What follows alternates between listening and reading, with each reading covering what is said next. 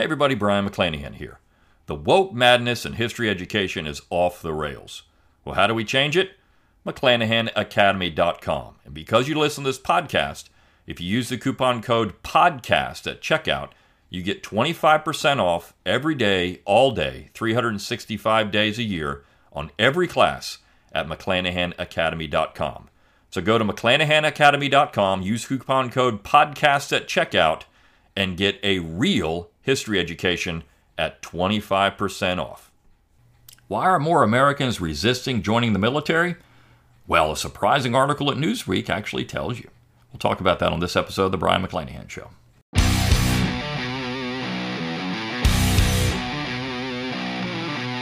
It's time to think locally and act locally. Welcome to the Brion McClanahan Show. Welcome back to the Brion McClanahan Show. Glad to be back on the program. Very glad to be here. Don't forget to follow me on Twitter, like my Facebook page, and subscribe to my YouTube page where you can watch this podcast. Find all those social media accounts on my webpage, brionmcclanahan.com. That's B R I O N, McClanahan.com. While you're there, give me that email address. I'll give you a free ebook, Forgotten Founders, free audiobook of the same title, read by yours truly. Support the show by going to McClanahanacademy.com. If it's November of 2023, use the coupon code Black Friday 23 Get 35% off every single class, including my bundles at McClanahanacademy.com. It's only good through November of 2023, 35% off Black Friday 23. So take advantage of that. When you buy classes there, you keep this podcast free of charge. You can also support the show by clicking on the support tab at brionmcclanahan.com, going to Spotify for podcasters, clicking on the little heart button on YouTube if you're watching there, throw a few pennies my way, all those places. You can buy my logo and all kinds of cool stuff at the shop tab at brionmcclanahan.com or buy my books wherever books are sold online. Christmas is coming up. All those things make great gifts. But as always, rate, review, and subscribe to the podcast so people know you love it. Share it around on social media. Give that five star review. Leave a text review wherever you can. And comment on YouTube for the algorithm. It does help get more eyes and ears on the show. And send me those show requests. I do want to see what you want to hear. All right. Well, why are Americans not joining up? Why are Americans resisting joining the military? This is something that um, is a big question. We have a volunteer army. We're looking at perhaps three wars at once. Uh, there's already people saying we're in World War III. It's already started. Americans just haven't gotten 100% involved yet. So, if, if that is the case, I mean, we have a military that has about a million people in it. But and it's one of the it's one of the largest, most expensive. It is the most expensive military in the world. But are Americans resisting joining the military? And this is true. Recruiting goals have fallen short just about every single year. And this is surprising because, of course, you know, for if you watch any kind of television, you get bombarded with commercials. You know, join up, sign up. Um, you watch if you watch professional athletics for any time. Um, you know, just over the weekend, you had a big rah rah Veterans Day thing going on. Sign up for the military, join the military. It, if you watch the commercials, they make it look like Call of Duty. They make it look so much fun. Um, so the full court press that they're going through is important. But why have Americans resisted recently, in particular? Why is it that recently recruiting goals have fallen short? Well, this piece at Newsweek is actually pretty surprisingly honest. Maybe going woke in the military has caused some real problems. Maybe Americans don't want to be hit over the head with it every five seconds, and maybe that kind of military environment isn't conducive to producing a robust military. Now, if we ever got into a major World War III scenario, there's going to be a draft. Now, what would be interesting about that is that have we gotten to a point now where women would have to be called into draft to, to a draft, right? Where they would actually be drafted. Um, I would hope not, but uh, I, there are people that I know that you know, listen to the show. Though that's all about equality. They have to be drafted. Well, I would hope that wouldn't happen. It says a lot about society when we go into that. And I mean, look, we see how this works in other military forces and how there's issues with that. I'll just leave it there. But regardless, what does it say about a society when you have to force your women into going to war?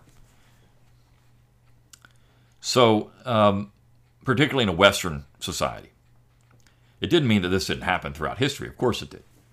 But in a Western society, when you don't need to do that, what does it say about your society?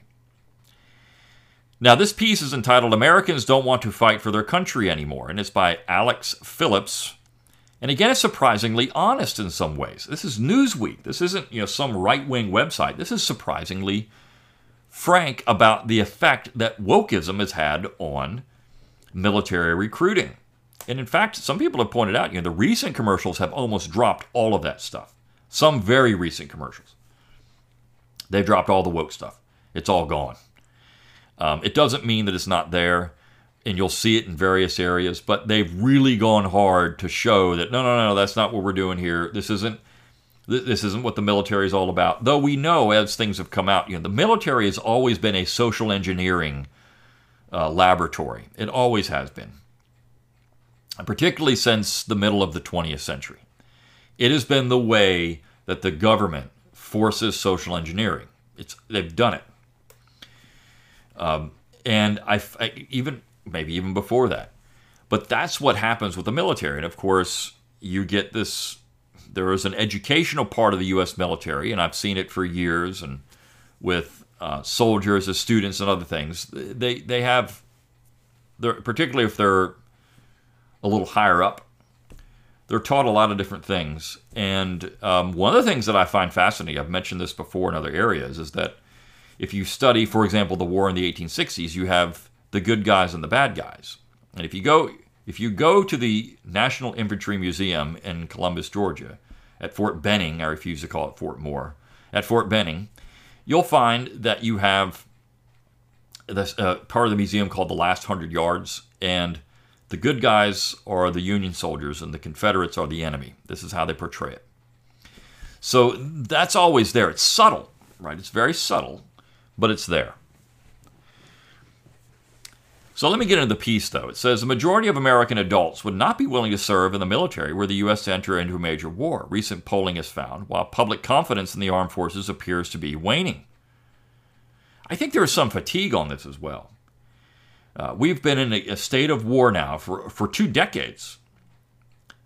And I think Americans are getting tired of it we've had an overreaction to the Vietnam syndrome, right? After the Vietnam War, it was thought that you know we didn't treat our soldiers well. You know, we did horrible things. We didn't recognize them as being great veterans. So we've had an, uh, an overcompensation for that and going too far in the other direction. I think Americans are just kind of like, eh, we're getting tired of this right now. I mean, it's not what it's not something that we want to do on an everyday basis. We don't want it shoved down our throats, just like anything else.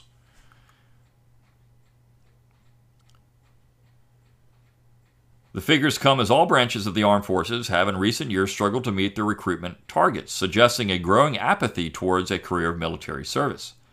And you even have this among families, military families don't don't go in the military anymore. You're seeing more and more of that. A lot of that is political. They don't want their kids to be part of this new woke military. And the piece actually gets into that a little bit. In 2023, the Army and Air Force fell short of their respective goals by around 10,000 recruits, while the Navy was under by about 6,000. Since 1987, the number of active duty personnel has fallen by 39%. Experts say that such shortfalls are worrisome in an increasingly volatile global picture, with American leadership unsure when it will next have when it will next have to bring its full military force to bear. Well, you know, there's a, there's a solution to that part of it. It's called non-intervention. It doesn't mean you're isolated. It doesn't mean you don't engage the world, but you engage it in a different way. Think about the, the overarching theme of this is that, you know what, we might be in World War III, so we got to have a big military. What about all the things we have to go fight? Well, why not have a different military perspective, a different foreign policy, and none of this would really matter? That's what's missing in all of this.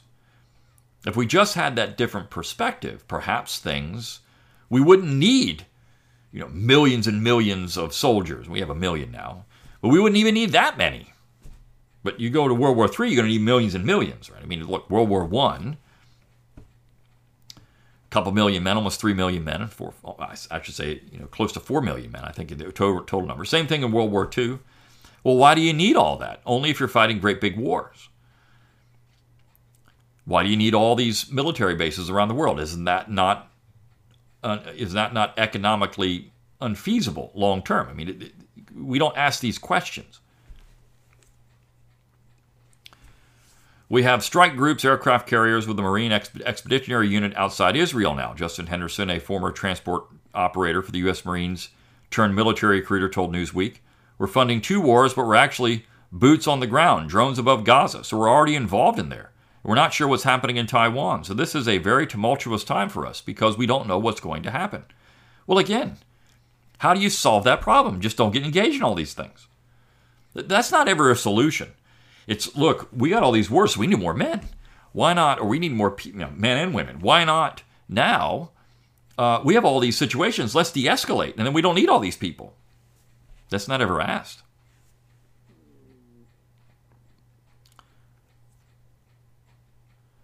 How much it matters depends on what kind of people you're talking about and which bit you're not getting. Tom Shugart, a senior fellow at the Center for a New American Security and a former Navy attack submarine commander, told Newsweek. While infantry recruits could be trained in a matter of weeks, the same was not true for other roles. Let's say the Navy misses recruiting targets for an extended period and wasn't able to bring on the people it needs to manage submarines and fly its airplanes. If you end up in a major conflict, it's going to take time to train those people, he said. Experts say, though, that there is a, a, complex mix of factors contributing to the military's recruitment issues, including adapting its messaging to a younger target generation, more engrossed in modern technology, and stories of supposed woke marketing hurting recruitment, as well as an economic, economic outlook, outlook that is proving a challenging environment for those efforts. So you got people that are video game nerds, and then you've got woke marketing hurting recruitment, which is true. It is true. And then there's the economic outlook. Look, in the war in 1861, you know why a lot of people signed up? Because it was a job. You could get three squares. You could go and make a paycheck. When the economy goes bad, more people will join the military because it's a job. Go out and go to work. We're act- we are actively making efforts to ensure the military remains a viable and productive career choice for a majority of people. a career choice. So military is a career. Now, I mean, this isn't new, right? This is, but the United States was built on a volunteer army. It was built on militia. It wasn't a career. He had something else. I mean, George Washington wasn't a soldier by career. He was a planter. Winfield Scott made it a career a little later, and you did have some of that. But the idea of Americans being career military officials, and you had others. Henry, I mean, Henry Knox was basically a career military official. You had some of them, but that wasn't what people did. It, you were supposed to be in the militia. You were you were trained on how to be in the military, but your job was something else. But here, we need to make this an attractive career choice. We need to go out and show how you this is a job for you for the rest of your life. This is Commander Nicole Schwegman, Department of Defense spokesperson. A poll by the research institute Echelon Insights of 1,029 likely voters conducted between October 23rd and 26th found that 70% of those asked would not be willing to volunteer to serve in the armed forces were America to enter into a major conflict, compared with 21% who would. The remainder were unsure. The poll was conducted after Hamas led an unprecedented militant attack on Israel on October 7th. Shugart said the results needed context, however. I'm very skeptical of the of that being accurate because I think the why you're in a war can dramatically change the answer to that question, he said. I was in the military before 9 11. A lot of society didn't really think about the military very much before then. I, I'll say this. I had a student one time, and he said, Look, he joined the military in July of 2001. And uh, he was in basic training at Fort Benning in September of 2001 when 9 11 happened. And his he joined the military to get a college education. His first thought was, oh no, I'm going to have to go to war. You see, a lot the way that recruitment went in the 90s, we weren't didn't have any major conflicts. I mean, there were some, you know, we had proxy little proxy things going on here and there, but in terms of after the first Gulf War, between that and September 11th, there was a decade or so where it was a college degree. It was a job that you got into. You went in for a few years and you got out, and people weren't really thinking about this could lead to something else. But then that all changed with 2001 for two decades now. Longer than some of the people who are going into the military have been alive, we've been engaged in, uh, in, in these massive, expansive, open ended war on terror conflicts. If you look at our history, we need to be convinced to get into a war, David Eustace, uh, CEO of Military Recruiting Experts, told Newsweek. While Americans needed a reason to support the war in Vietnam, he said the war in Afghanistan was immediate and had wide support because something happened to our country. So, in other words, we need to be attacked. I mean, why was there widespread support for World War II when it happened? Because we were attacked in the Philippines and at Pearl Harbor. So people said, well, I got to join the military. Why was there a lot more opposition to Americans getting involved in World War I? Well, because we weren't attacked. So if there's an attack, well, then that clearly, oh, we got to get involved in this, which is important to understand because people in higher ups know this. They know that Americans aren't going to be so willing to go into something unless there is an attack. You have, a, you have an image, September 11th, right? You have an image of the World Trade Centers collapsing, the Pentagon, and, you know, Pennsylvania, Flight 93. You have an image of these things. You saw it. We all saw it on TV. You have an image of Pearl Harbor. There was there were there was film footage coming out of that. We have an image of these things. People want to go do something about it. Unless that happens, people are less inclined to go and be involved in these wars. If we're convinced that it's something that we need to do, Americans generally will do it. Less people joining is another matter, and it's very complex, he added. The start of October, a survey of 1,000 likely voters conducted by JL Partners for the Daily Mail found that while an overall majority of Americans said they would die fighting for the country where the U.S. invaded, when broken down by age, the sentiment was lowest among those who were 18 to 29 years old. Meanwhile, a Gallup poll in June found confidence in the military decline for a sixth consecutive year to 60%. Eustace, who served 26 years in the Minnesota National Guard, noted that young adults were the military's prime target for new recruits. Currently, Generation Z are those born after 1997, and argued that growing up in the internet, internet age has made them used to immediate gratification. There's so many choices out there. We're an a la carte society, he said. You can have it if you want to have it, you can have it delivered to you. Almost anything is a swipe or a click away. In a world where a college degree can be earned from a bedroom, Eustace suggested, the rigor of training could appear unappealing.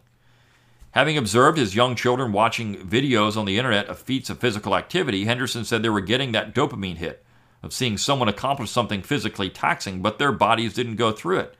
And that's where the disconnect really comes in. The current generation is also less likely to interact with members of the military, the recruiter said. Eustace noted that while his father, who served in Korea, saw seven of his ten children serve in the military, that sort of family was very uncommon nowadays. Right. And a lot of these families are telling their kids don't go in the military. So you have these military families becoming less and less frequent.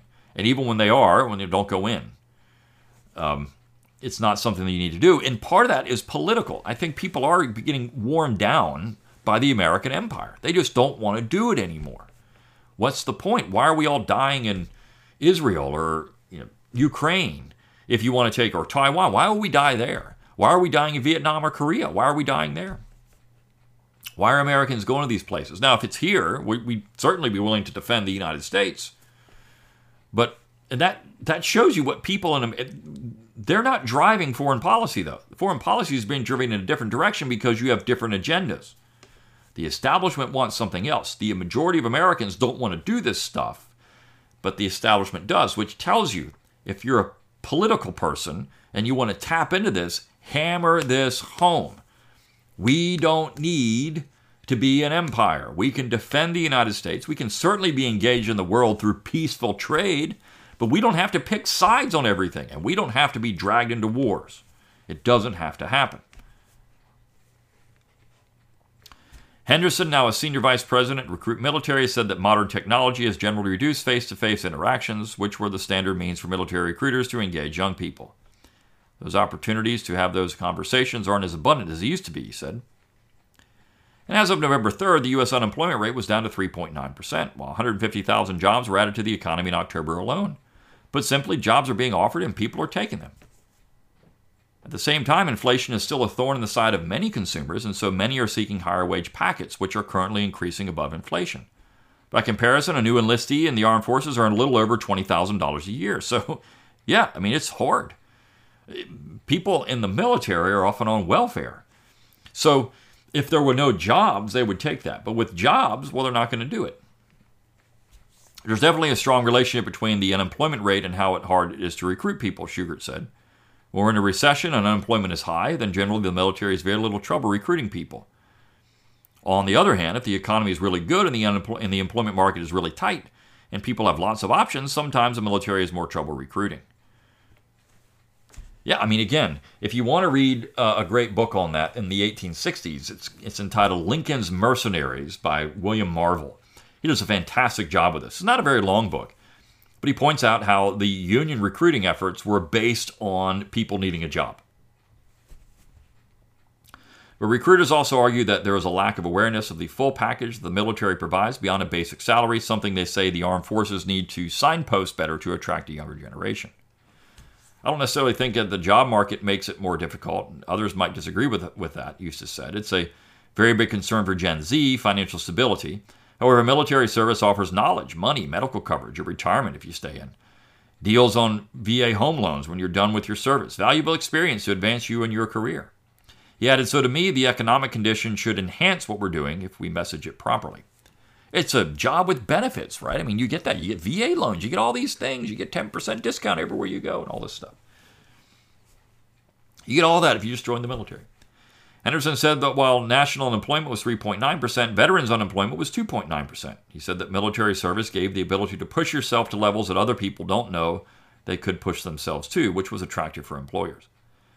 Shugart said that Though that for those the military was targeting who have to be physically fit, free healthcare was less of a concern, but suggested the key selling point of free college tuition might be undercut by the Biden administration's student loan forgiveness plan, which, scaled back by the Supreme Court, has seen tens of thousands of dollars knocked off the debts of poorest, the poorest loan holders. So we can't sell as a college recruitment program anymore. We, in other words, we can't give out all, we can't pay people to be in the military. All the benefits, signing bonuses, college, all this stuff. Can't do all that because people have other options. I mean, the signing bonus, get you know a certain amount of money up front, and then go buy a car that you leave at post because it's just sitting there. Schwegman said the DoD recognizes the job market in the public and private sectors is extremely competitive. There's a wide range of employment options available to today's youth. We are constantly working to make sure that service in the military is a part of the conversation and part of the decision space. We believe that serving in the military can be a rewarding and meaningful option for most people. So, again, look at how they're selling all this. Big foreign policy, go out and fight all these wars. It's a, it's a program where you can get job and benefits and retirement and college degree and all this stuff. Look at what it's being offered as a job. A job. That's how they try to sell it. It's, I mean, it's it's important to see what this thing is. It's another part of the bureaucracy.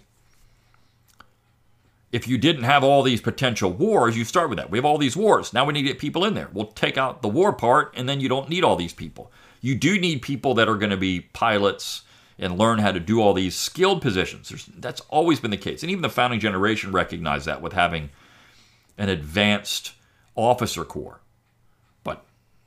That's something else. Several attempts at military PR this year have sparked social media outrage and accusations that it was going woke, and in so doing, deterring those most likely to sign up. In May, the Navy came under fire for inviting Yeoman Second Class Joshua Kelly, a drag queen by the name of Harpy Daniels, to become a digital ambassador to reach a wide range of potential candidates. At the time, the spokesperson said it was it stands by any person who is willing to take an oath to put their life on the line in defense of this nation. Then in July, the Army received backlash for publishing a profile of Major Rachel Jones, a transgender servicewoman. Now, even ads that hark back to previous slogans can pre- and predominantly feature male recruits are being described as cynical online. Eustace said that these sorts of culture war debates were unlikely to deter the military's target generation, who were very open to all sorts of different lifestyles. False. We're seeing recruiting failures because people who would be the primary targets don't want to be hit over the head with this stuff.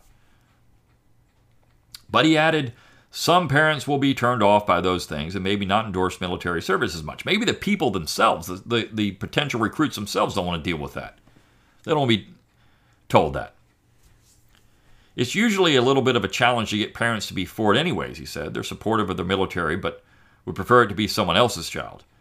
Henderson said that a, that type of media is hurting the military's overall recruiting efforts, but added it was the civilian media looking from the outside in and making judgment, judgments and cherry picking stories to try to divide, while those in the military are keeping the blinders on and finding high performing individuals who want to grow and learn. Keeping the blinders on. What does all that mean? So, this is the outside looking in. In the military, we got the blinders on. We're not worried about this stuff. This is what we're looking at from the outside. But what does that actually mean? This is the question. Instead, both suggested there was a perception of armed service in the traditional media that had given an unappealing perception of perilous service followed by physically and mentally troubled life as veterans. The truth is, most veterans are doing very well. They're leaders in their businesses and communities, Eustace said, though others say there is a particular mental health epidemic among veterans with 24 suicides a day. Again, look at the what they're, oh this is great. We got all this great stuff great benefits. All that stuff is fake. Nobody really cares about all this you know woke stuff. Nobody cares about the mental illness that's going on.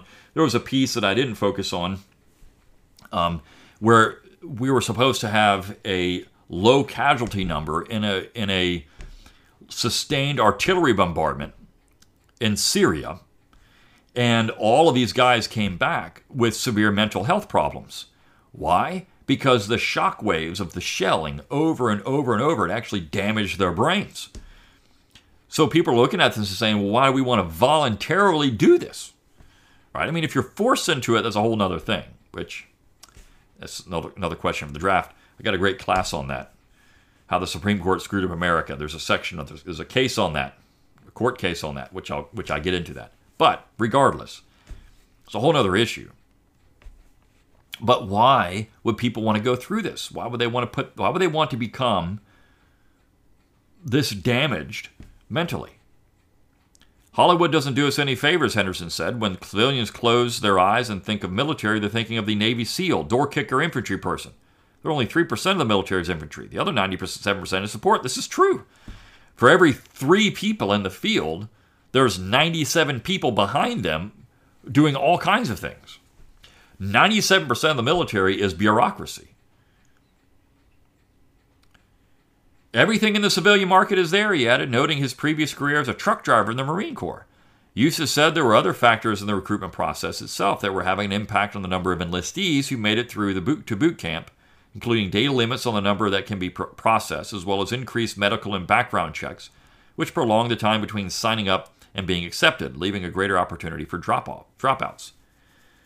The military is also facing a high level of unfitness to serve among the general population. As of 2020, it assessed that 77% of those aged 17 to 24 were unqualified due to medical reasons, drug use, or criminal records. There are signs that the military is adapting to Generation Z.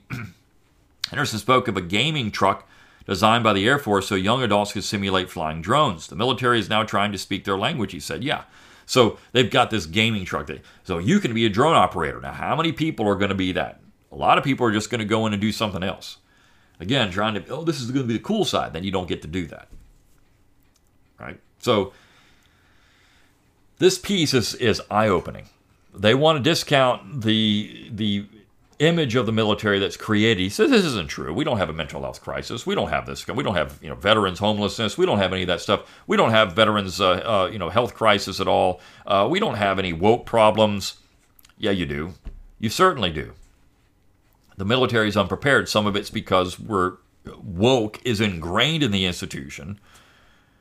Affirmative action, all kinds of things. It's ingrained in it. So therefore, how do you how do you rid yourself of that stuff? You can't. You got the blinders on. The other issue, of course, is the big picture, which is foreign policies. Why I talked about it last week. If we've got World War III, if we've got three concurrent wars that we're looking to get into, that's really the issue. If you got 100 bases around the globe, that's the issue. You scale all that back and you don't need so many people. You see? But then you lose the welfare side of it, which is the jobs. So this is a great big problem. It's very difficult to unwrap and unravel. I don't know where we go with it. I think the, the first direction should be to scale back foreign policy, and then you don't need this stuff as much and then you can scale down the military. It is one of the largest parts of our budget, And Americans are willing to defend the United States, and you can still be prepared to do that without having an expansive foreign policy and boots on the ground everywhere around the world. So that's another part of this. All right. See you next time on the Brion McClanahan Show. See you then.